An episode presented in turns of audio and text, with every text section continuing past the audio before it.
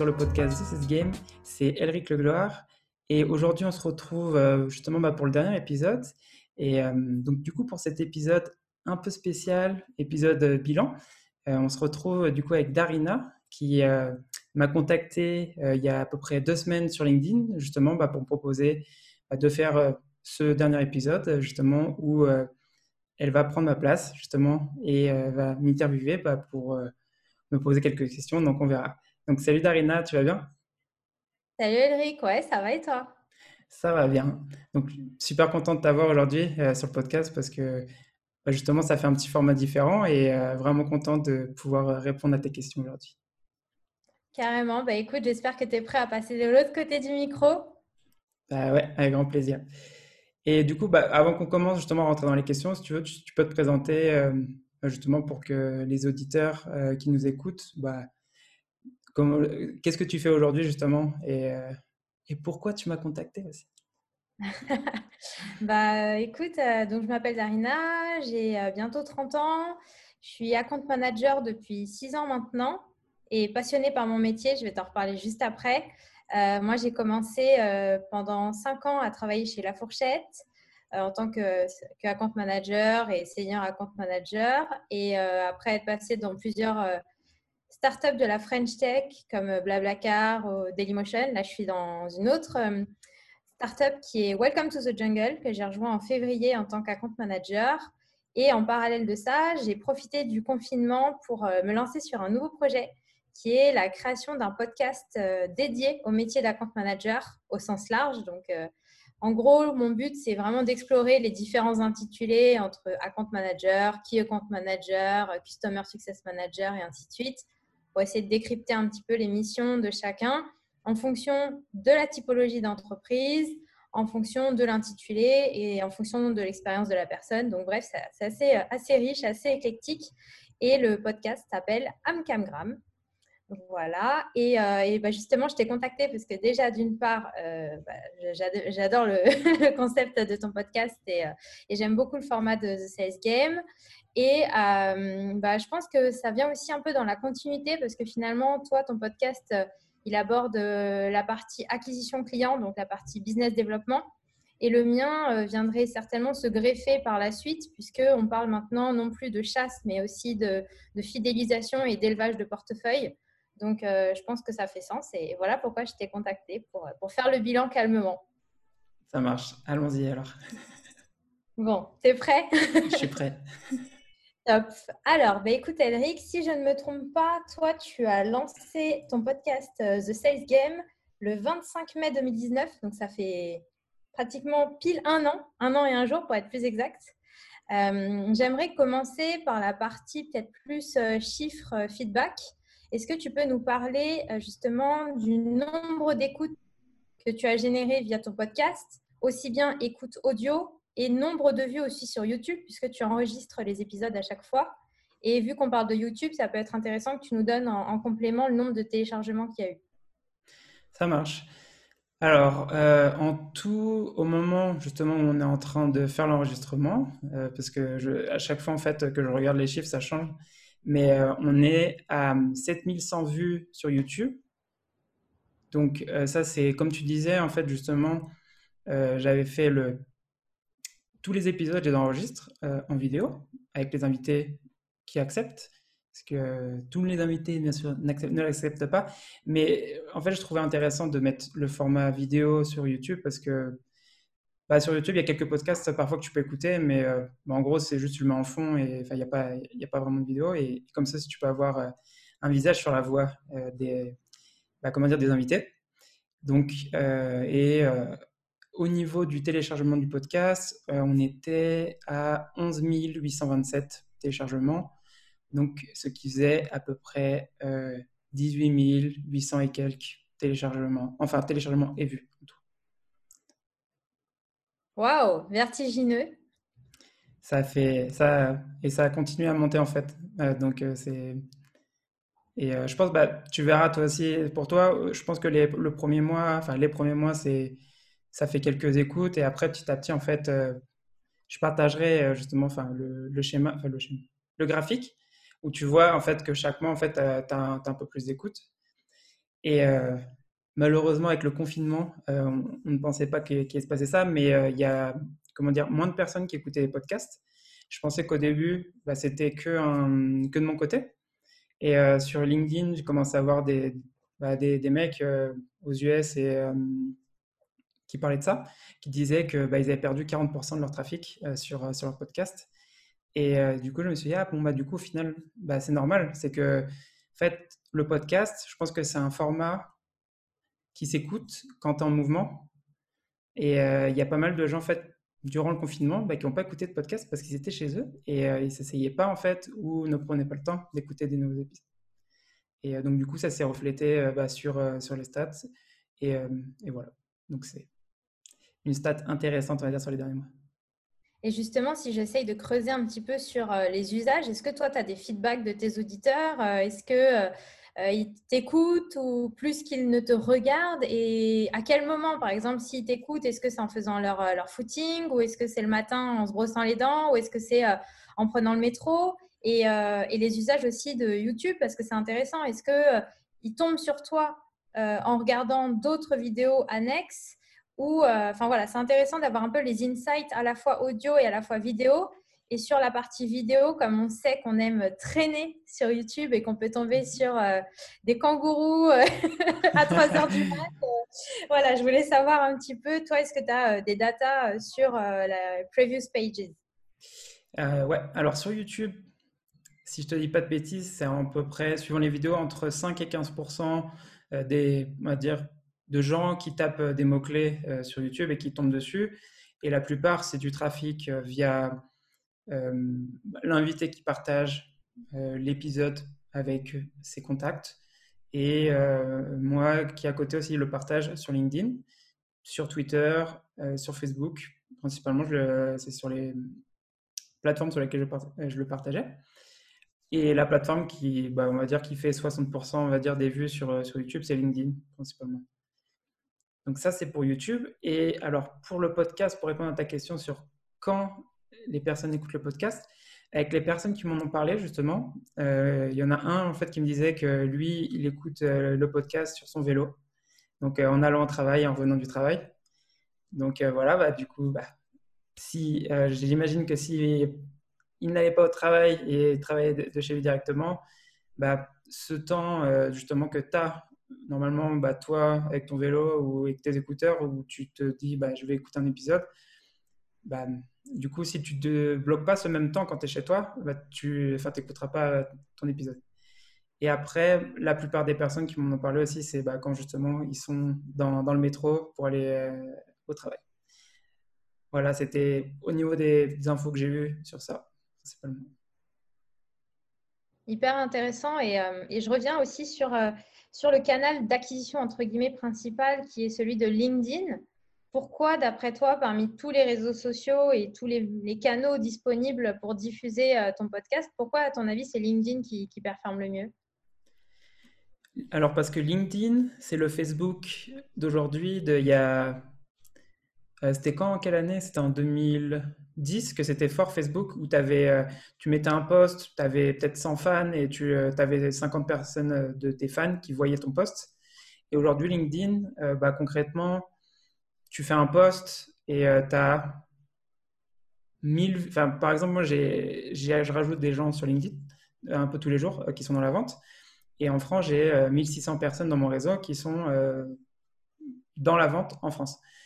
Donc, à chaque fois que je fais un post, on va dire, je compare le nombre de vues que j'ai sur un post avec le nombre de, de sales que j'ai dans mes, dans contacts. Et en gros, bah, chaque post que je fais, j'ai aujourd'hui entre 2000 vues et 15 000 vues, suivant certains posts. Et on va dire, c'est pourquoi LinkedIn? Tout simplement parce que c'est la plateforme qui t'apporte le plus de portée de façon organique et sans, euh, bah, sans dépenser, en fait, euh, sans faire de, publicité. Et du coup, c'est pour ça que LinkedIn s'allait. Après, Facebook, je t'avoue que j'ai pas trop mis d'efforts non plus, donc euh, j'ai pas essayé, mais je pense que c'est un, un média qu'aujourd'hui qui est un média un canal qui est un peu moins bon comparé à avant. Euh, bien sûr, il y a des gens qui restent dessus, mais euh, en fait, je pense que LinkedIn aujourd'hui, c'est la plateforme sur laquelle il faut s'appuyer si tu veux te faire connaître euh, dans le monde bah, du B2B. tout simplement. Ouais, clairement. Et puis en plus, toi, toi, tu traites d'une problématique métier véritablement. Donc c'est vrai que comme tu disais, une audience sales, business, c'est très ciblé en ce qui te concerne. Euh, est-ce que justement tu as eu des, retours ou des petits messages, des petits mots doux euh, en termes de feedback suite justement à tes différents épisodes, j'imagine depuis un an? Qu'est-ce que te disent les, tes auditeurs? Est-ce qu'ils vont écouter ton podcast pour se former, peut-être pour découvrir le métier de business developer? Est-ce que ça va être peut-être pour se tenir informé des méthodes utilisées par euh, les plus belles startups, puisque tu interviews des, top invités euh, Est-ce que c'est tout simplement pour se divertir euh, Voilà, quels sont un peu leurs, leurs insights? Alors, je vais te lire des commentaires, ce sera plus rapide parce que j'ai justement, en fait, j'avais fait un site pour le podcast. Et en gros, au lieu de mettre bah, d'essayer de chercher quoi mettre, bah, en fait, en gros, j'ai fait des screenshots des, commentaires que les gens m'envoient sur LinkedIn ou sur WhatsApp. Et, euh, j'ai mis ça sur le site. Et justement, euh, bah, je pensais pas euh, bah, en fait, que ça allait impacter autant les gens. Mais le premier, c'est en fait, c'était une, ancienne camarade de l'INSEC avec qui j'étais dans la même promo et qui n'était pas du tout dans la vente et euh, justement, je te lis. Donc, elle me disait Hello Elric, j'espère que tu vas bien depuis nos années INSEC. Je voulais juste te remercier pour tes posts et vidéos. Je me suis tourné vers un parcours plus commercial et grâce à toi, à tes tips, ton discours, j'ai décroché une belle opportunité chez 20 minutes et je cartonne sur mon poste en grande partie grâce à tes posts. Donc, merci car je me relève complètement, révèle complètement sur un post comme celui-ci. Au plaisir de te lire.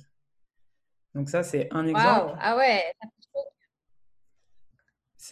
on va dire, je pense que c'est le. Quand tu le fais, tu crées du contenu comme ça, c'est ce qui te fait le plus plaisir à lire.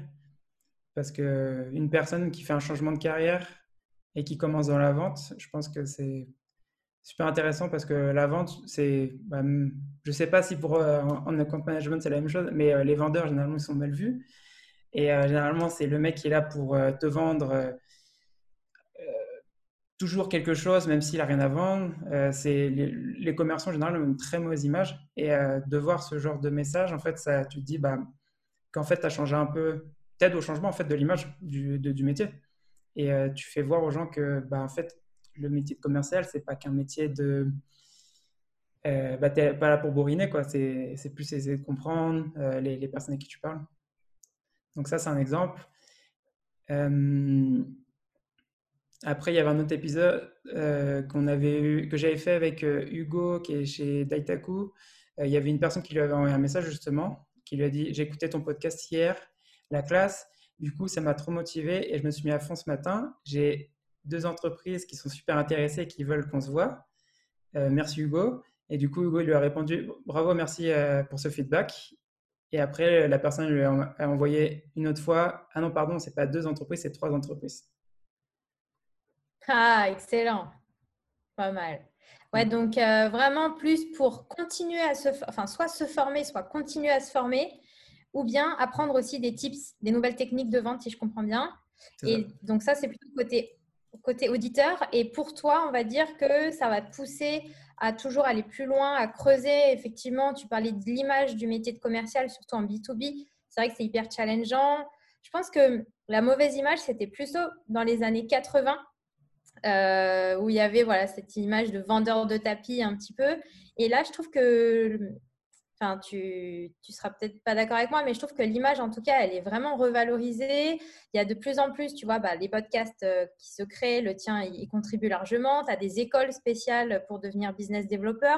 Donc, on redonne finalement ces lettres de noblesse et euh, essayer d'aller chercher plus de personnalisation dans dans les leads, essayer de voilà d'avoir des techniques d'approche différentes. Et puis là, en plus, avec euh, la période du Covid, je pense que c'est un enjeu énorme de savoir comment prospecter en période de Covid. Donc, euh, il y a même un, de tes épisodes qui, répond à la question, si je ne me trompe pas. Donc voilà, c'est hyper changeant, hyper dynamique.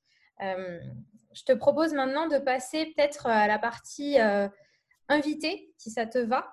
donc, on parlait un petit peu de tes épisodes.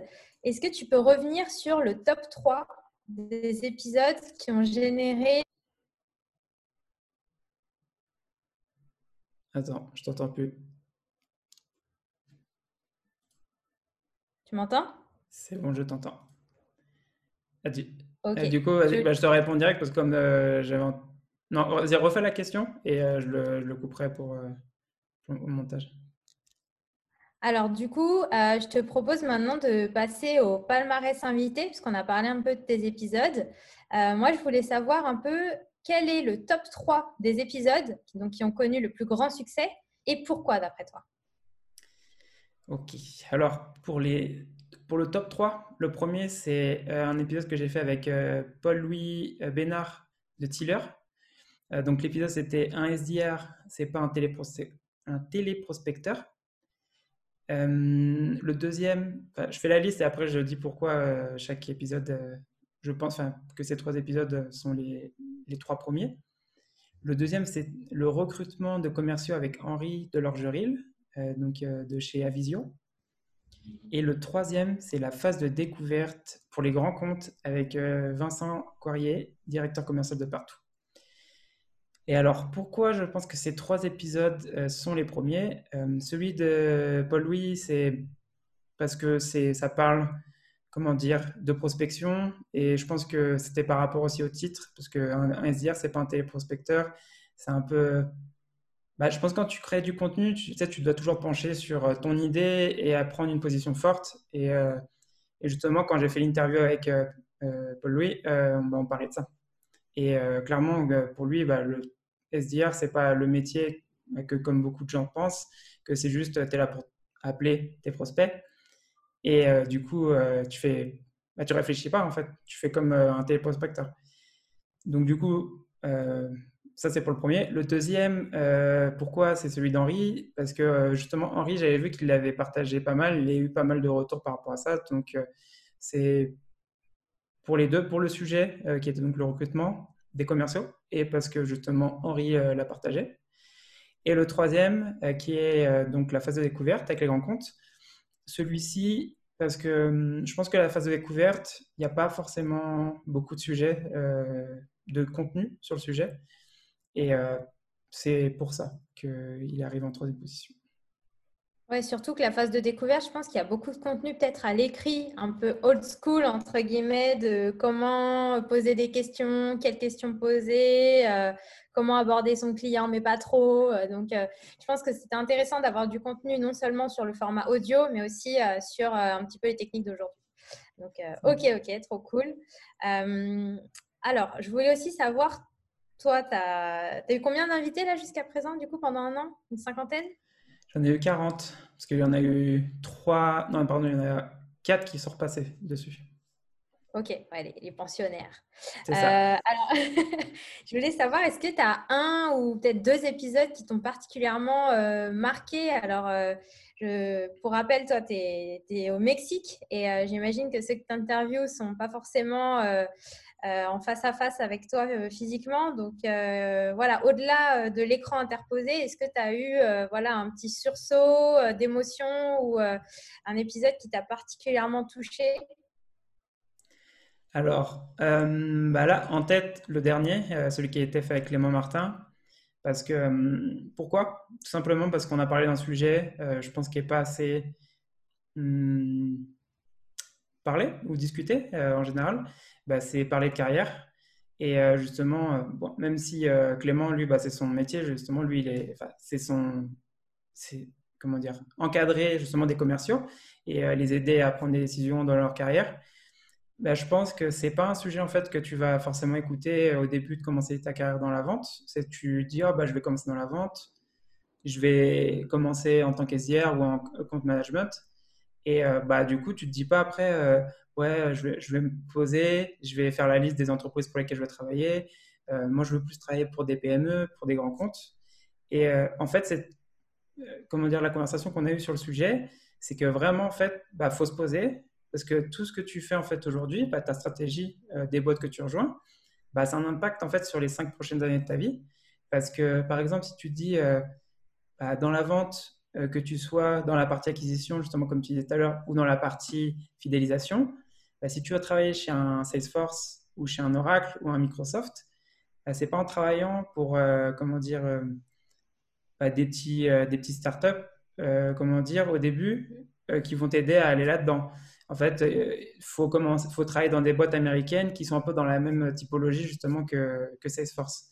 Et ça ne dit, en gros, ça ne veut pas dire que c'est pas parce que tu as travaillé dans une startup française que tu pourras pas travailler chez Salesforce. Mais en gros, les décisions que tu prends sur les entreprises que tu vas rejoindre, eh ben, un impact sur euh, les boîtes dans lesquelles tu peux bosser dans 5 ans. Ça, c'est sûr. Et euh, si toi, par exemple, tu te dis, je vais être euh, bah, vice-présidente, account management dans 5 ans, bah, ce n'est pas en allant chez Salesforce que tu vas y arriver. Parce que Salesforce, pour arriver à ce poste-là, il faut à peu près 15-20 ans. Parce que c'est des postes très convoités. et justement, bah, tu en as peut-être un ou deux par pays. Et et il y a combien Il y a peut-être, je ne sais pas, il y a combien d'employés chez Salesforce en France, mais par exemple, ici au Mexique, il y a 250 employés. Et euh, bah, clairement, enfin, 150 bah, Du coup, bah, pour toi, ça va être plus compliqué. Donc, si tu veux être VP, euh, vice-président, euh, account management d'une boîte, bah, tu sais que tu vas aller plus dans une boîte qui va être en train d'être construite où justement, y a, ils vont chercher un moment à, recruter cette personne. Et cette conversation, justement, bah, ça m'a fait pas mal réfléchir parce que c'est hum, bah, c'est pas un sujet sur lequel tu, tu travailles forcément avec euh, bah, ton, ton N plus 1 ou euh, d'autres personnes. Et euh, je pense que c'est des questions qu'il faut se poser dès aujourd'hui pour pouvoir bah, dire quelle boîte ou comment je peux faire dans ma boîte pour arriver à la prochaine étape dont où je veux aller en fait.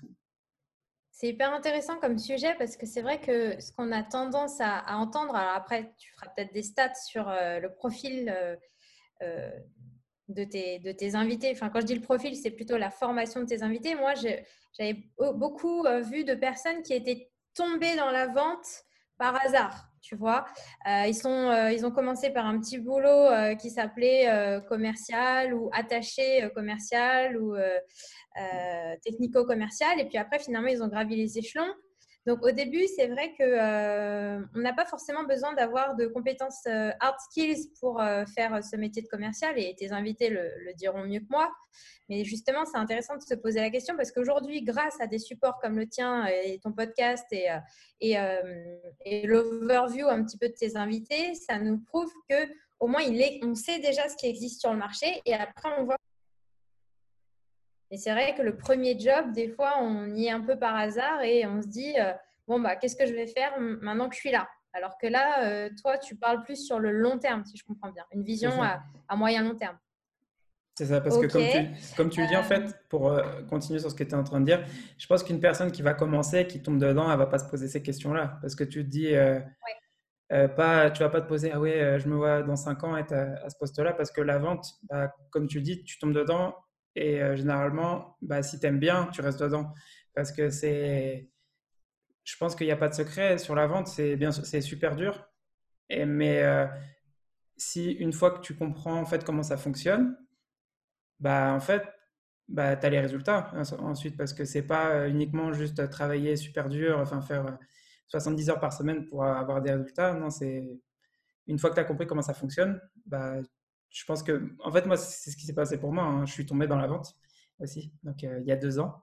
Et euh, voilà, je pense que c'est un sujet sur lequel je pense que quand tu as un an ou deux ans dans, dans la vente, ce serait intéressant de se pencher dessus. Parce que sur les boîtes sur lesquelles j'ai bossé jusqu'à maintenant, tu n'avais pas euh, toute cette gestion de carrière qui te disent bah, dans, dans, trois ans, tu peux, tu peux être là. Et c'est bien d'avoir en fait justement, bah, comme tu dis, du contenu qui te permet de, de, poser les bonnes questions et savoir où aller après. Yes. Euh, on parlait tout à l'heure de tips. Euh, je voulais rapidement que tu me donnes, et là, ça va te, te, faire penser à la dernière question que tu poses à tes invités. Si tu devais résumer les trois apprentissages principaux que t'ont donné tes invités, ce serait quoi? Alors, le premier et qui m'avait le plus choqué, on va dire, euh, c'était celui de Yannick Rover euh, qui travaillait chez, chez Ringover. C'était plus un type pour le, management d'équipe commerciale. Et c'était bah, comment, euh, bah, en gros, euh, récompenser tes commerciaux. Et lui, et en fait, il est donné comme conseil de ne pas donner de commission. Et ça m'avait surpris parce que c'est la première fois que j'entendais ça. Et en fait, après, j'avais parlé avec euh, un mec de chez Alan. Et euh, Alan, je sais pas si. Alan, justement.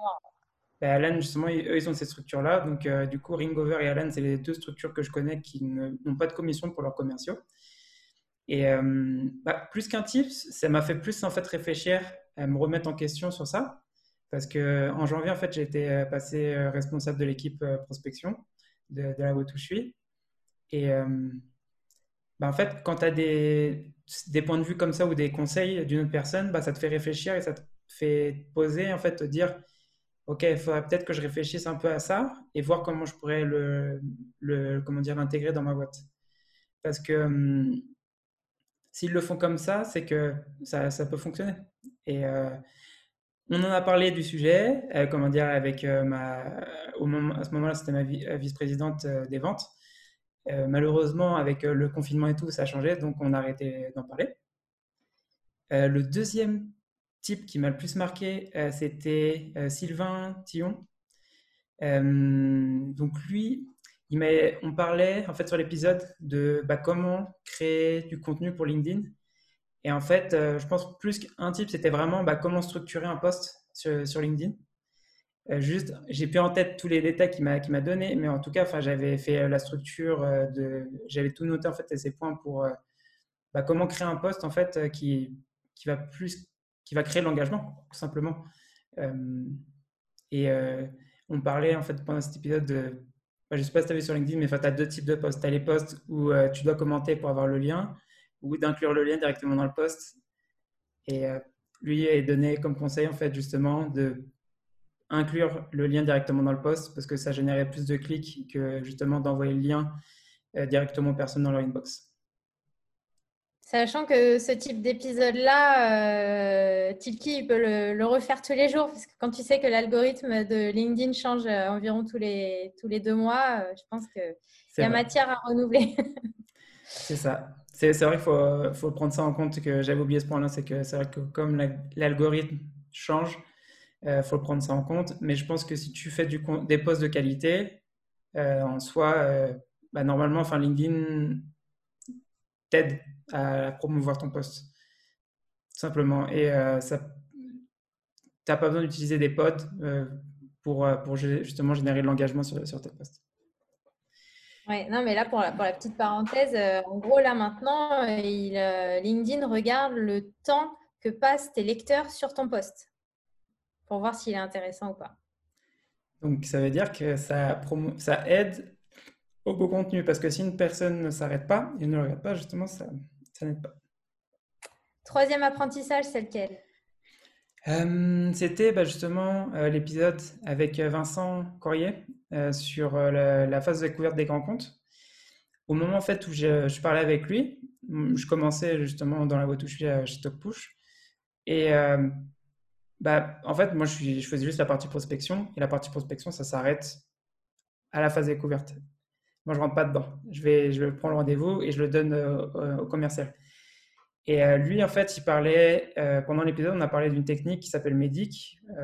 donc, cette technique, elle ne change pas. donc, vous pourrez écouter l'épisode si vous voulez.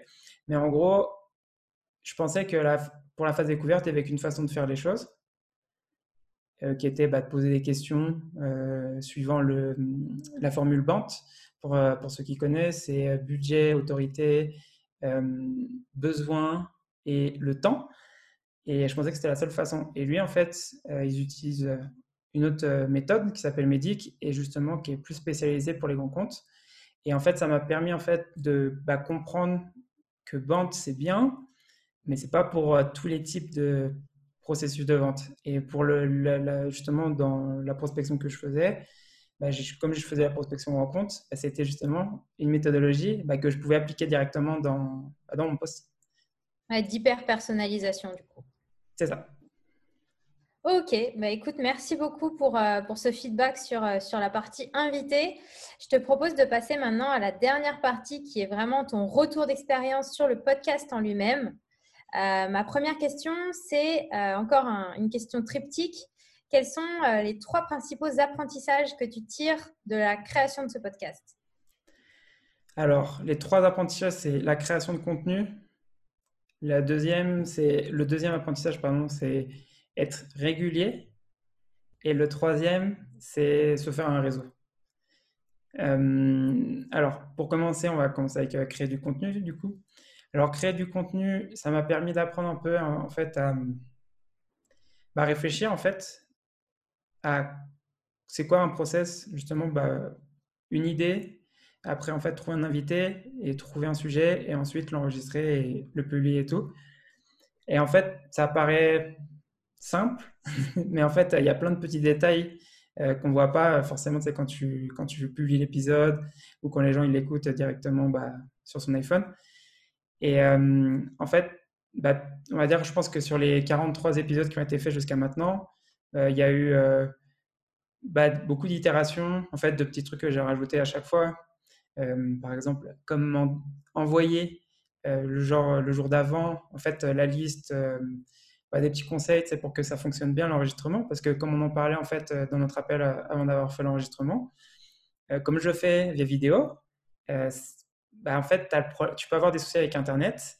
Et malheureusement, parfois, ce qui se passe, c'est que bah, la qualité va pas être terrible. Et du coup, bah, il y a juste des, petits conseils tout bêtes. Mais enfin, en tout cas, pour les, pour les invités, enfin, qui est tout simplement soit se connecter directement avec ton câble Ethernet sur ton ordinateur, ou alors se mettre beaucoup plus proche en fait d'une borne Wi-Fi pour que la qualité fonctionne. Et euh, bah, au début, en fait, je le faisais pas et eu, on a eu quelques soucis avec des invités. Et euh, après, bah, justement, j'ai plus de soucis par rapport à ça.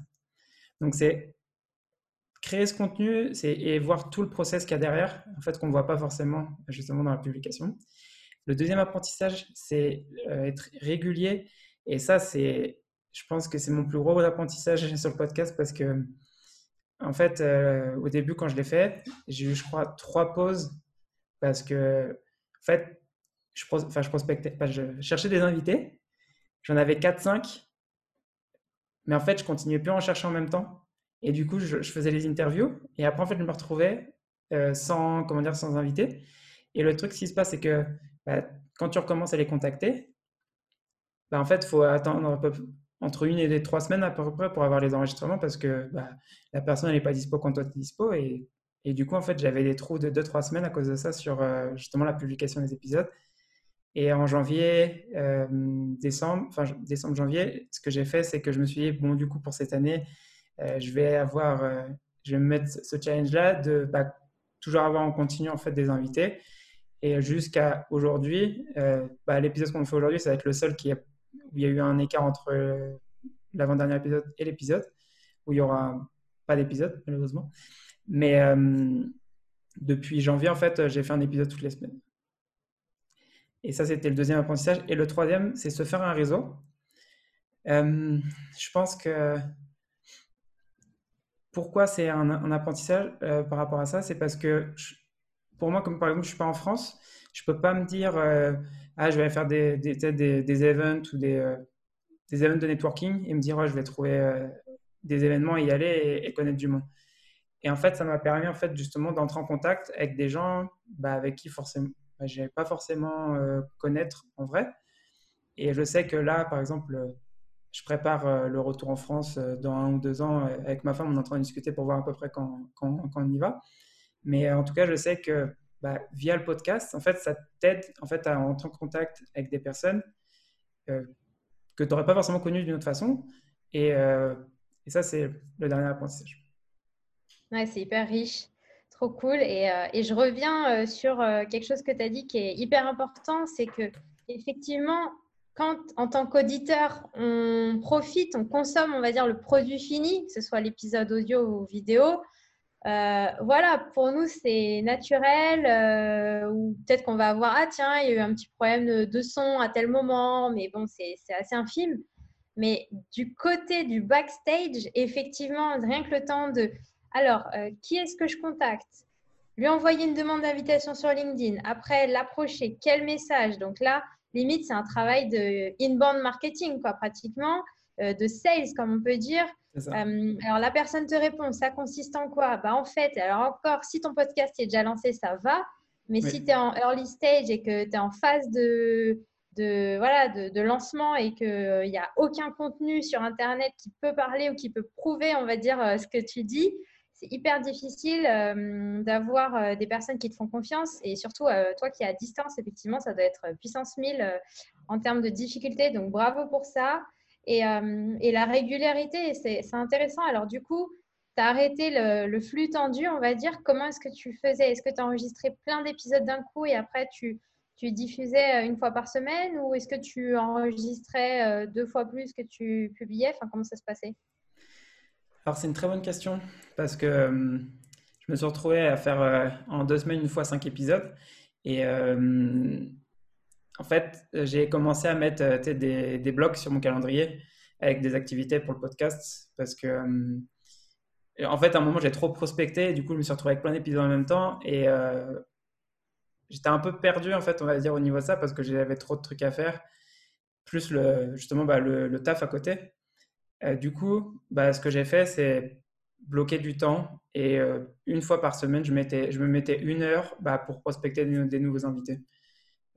Tout simplement. Et je me limitais à une interview par semaine ou à avoir deux grand maximum. Pas plus, parce que comme ce que tu disais tout à l'heure, tu vois pas tout ce qu'il y a derrière. Même si je euh, je fais pas beaucoup d'éditions sur les épisodes, euh, faire euh, le montage, faire l'image pour YouTube et tout, ça prend un peu de temps. Et bah, si tu te retrouves avec deux trois épisodes à chaque fois à faire, bah, ça, ça augmente la, la, charge en fait que tu as tous les jours. Et cette édition, là, je parle plus au niveau technique.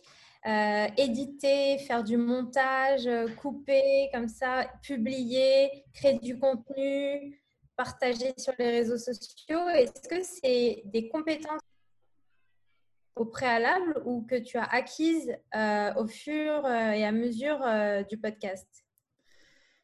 J'ai appris au fur et à mesure. Je savais déjà faire du montage vidéo, l'audio. En vrai, enfin, c'est, je savais pas en faire j'ai la chance que ma femme, elle, est, comment dire, elle est dans le milieu de la télé, donc euh, elle est dans les milieux édition vidéo audio. Donc elle m'a beaucoup aidé en fait sur euh, bah, comment améliorer la qualité, euh, juste avec le niveau du logiciel, sans, sans avoir de micro ou quoi. Donc elle m'a donné et elle m'a montré comment le faire, parce que c'est bah, en soi c'est pas très compliqué, mais une fois que tu sais le faire, c'est tu peux le faire. Et pour la publication je faisais déjà en fait de la publication sur les réseaux sociaux il y a quelques années dans des stages, euh, malheureusement, enfin malheureusement, euh, qui m'ont aidé en fait. Et euh, aujourd'hui, bah, je suis principalement bah, des, entrepreneurs, des, des, mecs qui font du marketing. Et en gros, bah, je vois un peu la structure de ce qu'ils font au niveau bah, de quand ils publient un podcast pour voir bah, comment avoir la même structure parce que c'est pas en soi, euh, ils sont pas plus intelligents euh, que toi ou que moi. C'est juste qu'ils ont un process à chaque fois pour publier son épisode et euh, sa checklist, enfin, sa checklist et publier sur Facebook, publier sur LinkedIn et la structure de chaque post est toujours la même généralement. Et du coup, bah, j'ai appris ça sur le tas en fait, c'est petit à petit.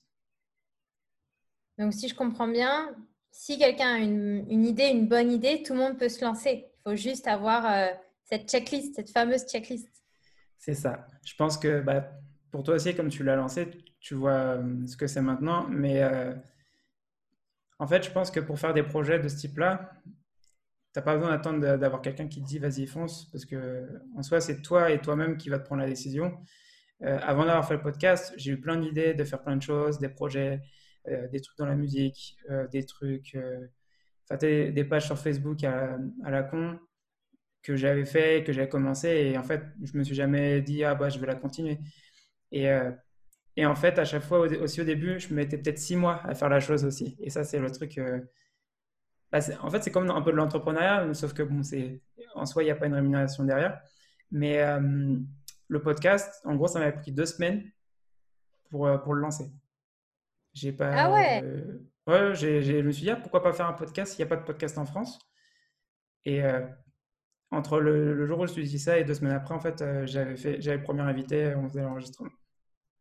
Ouais, comme quoi, moi c'est pareil. j'ai eu l'idée, trois jours après, j'ai acheté l'enregistreur et euh, trois jours après, il y a eu le confinement. Voilà. voilà. Ah pas, je pense que tu n'as pas besoin d'attendre de, te lancer pour, pour faire ça. Ouais, mais clairement. Euh, tu, parlais tout à l'heure de projet et justement, je voulais, je voulais terminer là-dessus parce qu'effectivement, tu as plein de projets en tête. tu as réalisé le podcast en quick win. Donc, félicitations. C'est un an, une belle année intense où tu as rencontré plein de personnes, où tu as aidé des personnes à se former, où tu t'es toi-même formé aussi. Est-ce que tu peux nous dire pourquoi est-ce qu'on a le regret de, de constater l'arrêt de The Sales Game et qu'est-ce qui se cache derrière? Alors, très, enfin, très bonne question parce que en gros, justement, bah, on fait un peu cet épisode aussi pour expliquer pourquoi. Euh, justement, pourquoi ça s'arrête Parce que, en gros, ça fait un an que j'avais commencé le podcast. Mais euh, on va dire, j'avais pas fait avec un objectif en tête. C'était plus, euh, bah, comme ce que tu viens de dire, concrètement, c'est apprendre. C'est justement parler avec des commerciaux qui ont plus d'expérience que toi, des directeurs commerciaux qui ont justement peut-être 10-15 ans de plus que toi dans, sur le terrain. Et en fait, et après, bah, toi, prendre leurs conseils et l'utiliser dans ton, comment dire, dans ton job. Parce que c'est il y a plein de personnes qui le font en off, ils font pas d'enregistrement de podcast et tout, mais je me suis dit, bah, pourquoi pas enregistrer ces conversations-là et les distribuer. Et, et, là, en fait. Euh, les conseils, finalement. Comment? Scaler les conseils. C'est ça. Et euh, du coup, maintenant, en fait, pendant le, confinement, euh, et en discutant justement avec des invités, bah, on s'était dit, on a vu bah, qu'en soi, en fait, sur la vente, bah, c'est bien, maintenant, avec le tien, ça fait six podcasts sur la vente. Il y en a cinq qui sont basés sur l'acquisition et avec le tien qui est donc euh, sur la fidélisation. Et euh, je me suis dit, mais il n'y a pas, en gros, une communauté sur la vente. C'est, il y a, je crois qu'il y a deux Slack euh, sur lesquels je suis. Et en soi, enfin, je, t'en parle parce que, en gros, je m'en sers justement pour distribuer les épisodes, bien sûr. Euh, justement, c'est un des, euh, euh, des, comment dire, des, un des moyens sur lesquels que j'utilisais pour distribuer l'épisode. Mais il n'y a pas, en fait, bah, de communauté où, en gros, il y a toujours l'engagement, il y a toujours des questions, et il y a plein de gens qui, qui parlent entre eux. Et donc, on s'est dit, bah, pourquoi pas commencer à créer ça Et donc, le podcast s'arrête pour, en fait, créer une suite logique au projet et, en fait, créer une communauté autour de la vente. Et donc, du coup, ça va commencer avec une newsletter, tout simplement, pour faire euh, très simple, parce que je pense que si toi aussi tu as commencé le podcast, tu te rends compte que tu peux avoir plein d'idées, mais tu ne peux pas tout faire. Tu as, 7 jours dans la semaine, euh, enfin, tu as ta vie perso, tu as ta vie euh, pro, et plus ce projet-là, il faut, se focus sur certaines tâches. Et donc, le nouveau projet, bah, pour commencer, ça va être une newsletter où j'enverrai une fois par semaine trois contenu. Euh, ça peut être un épisode de podcast, ça peut être ton épisode justement, ça peut être un, article euh, de, par exemple, comment prospecter dans le confinement que j'ai trouvé super intéressant. Et en troisième, bah, une conférence euh, d'un directeur commercial d'une boîte française sur un sujet donné. Et en gros, on va commencer sur ça et après, petit à petit, on, va créer de plus en plus de, bah, contenu pour aider justement les sales toujours à continuer à se documenter sur la vente, mais euh, d'une façon différente. Ok, mais c'est trop cool parce que ça veut dire vraiment que tu vas dans la continuité, que tu vas essayer de créer quelque chose de plus grand et de maximiser aussi euh, le contenu que tu auras déjà créé sur le podcast. Et, c'est vrai, et là on commençait un petit peu à le faire tout à l'heure, on a dû euh, abréger, mais c'est vrai qu'à partir de un épisode ou un sujet, on peut clairement créer un débat en fait. Donc, euh, c'est important de, prendre du recul sur ce qui a été dit, de le mettre en perspective avec euh, d'autres points de vue, d'autres façons de faire et, et, de pouvoir justement interagir au sein d'une communauté. Donc, trop beau projet. J'ai hâte. Alors, ça commence quand? Cette newsletter La newsletter, bah, elle, sera, elle commencera le même jour où je publierai cet épisode. Donc, pour ceux qui écoutent l'épisode aujourd'hui, dans la description, il y aura le lien pour s'inscrire à la newsletter. Et donc, je ferai le lancement, enfin la première newsletter, ce sera le week-end du 6-7 juin. Trop bien. Voilà, ce sera publié le week-end parce que je vais, faut que je teste pour voir quel jour fonctionne le mieux parce que un des points que j'avais pas fait pour le podcast et euh, que je te recommanderais euh, si, tu l'as pas fait, c'est faire une newsletter pour le podcast justement pour euh, comment dire, avoir déjà justement un, moyen en fait de publier ton, podcast auprès de gens qui te connaissent déjà. Parce que sur LinkedIn, aujourd'hui, ça marche très bien, LinkedIn, mais dans un an, ça ne te dit pas que LinkedIn, tout ce qui est contenu organique, ça fonctionnera aussi bien. Merci pour le tips. Trop cool. Bah, écoute, euh, merci beaucoup, Elric, pour, euh, pour ce bilan. C'est trop riche, euh, c'est super bien. Est-ce que tu voulais ajouter une dernière chose? Et bah, ouais, bah, juste pour le projet, pour terminer, c'est du coup, ça gardera le même nom. Ça sera The 16 Game, mais au lieu que ce soit le podcast d'Elric, ce sera une communauté. Et justement, il y aura plusieurs créateurs de contenu dans le projet et euh, voilà, on se revoit très bientôt euh, pour en discuter plus en détail. Trop bien. Bah, du coup, je te remercie beaucoup, Darina, pour ton temps et justement d'avoir pris le temps aujourd'hui d'avoir fait cette interview et de pouvoir faire le bilan euh, justement en faisant bah, ce système en fait, justement de, conversation. Et du coup, je te dis à bientôt, Darina. Salut. Voilà, c'était le dernier épisode de ce podcast. Merci pour avoir suivi le podcast jusqu'ici. Je voulais remercier les auditeurs et les personnes qui m'ont donné leur retour ou laissé un commentaire. Euh, donc dans cette liste, il y a Marinem, Léa Legendre, Quentin Guy, Toto Le Sales de Paris ou encore Fab920. Et je voulais remercier aussi tous les invités qui sont passés sur le podcast. La liste elle est assez longue parce qu'il y a eu un peu plus de 40 personnes. Avant que je m'en aille, oublie pas de t'inscrire à la newsletter que je commence cette semaine le lien, il est dans la description de l'épisode. Donc le premier envoi, il est prévu pour le dimanche 7 juin. Ciao